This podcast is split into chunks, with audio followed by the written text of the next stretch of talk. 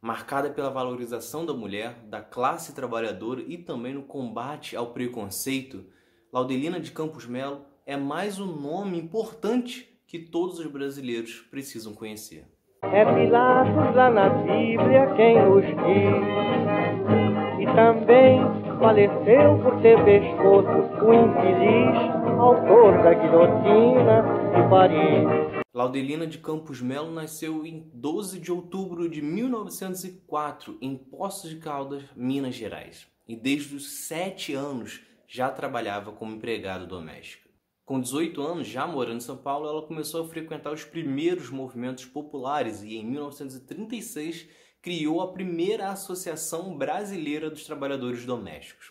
A associação acabou sendo fechada pelo Estado Novo com Getúlio, mas retornou em 1946. E graças à sua atuação combatendo a exploração dos trabalhadores domésticos e também negociando com os patrões por melhores condições de trabalho e de salário, a associação acabou sendo fundamental para a criação de diversas outras por todo o Brasil. Laudelina fundou também a Frente Negra Brasileira, que chegou a reunir 30 mil pessoas. Esse objetivo era combater o racismo que era muito forte neste período principalmente devido às campanhas eugênicas que estavam dentro da lei e que visava tratar o negro como inferior.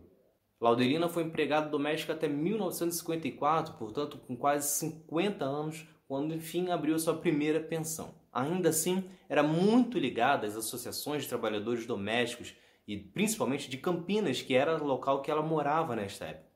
Seu principal objetivo nesta fase era alfabetizar todos os trabalhadores domésticos, pois acreditavam que a alfabetização era fundamental para que os trabalhadores conseguissem entender a legislação e pudessem reivindicar mais direitos. Chegou a ser presa na ditadura, mas graças à sua atuação, na década de 70, os empregados domésticos foram finalmente reconhecidos como uma classe profissional e puderam ter sua carteira assinada.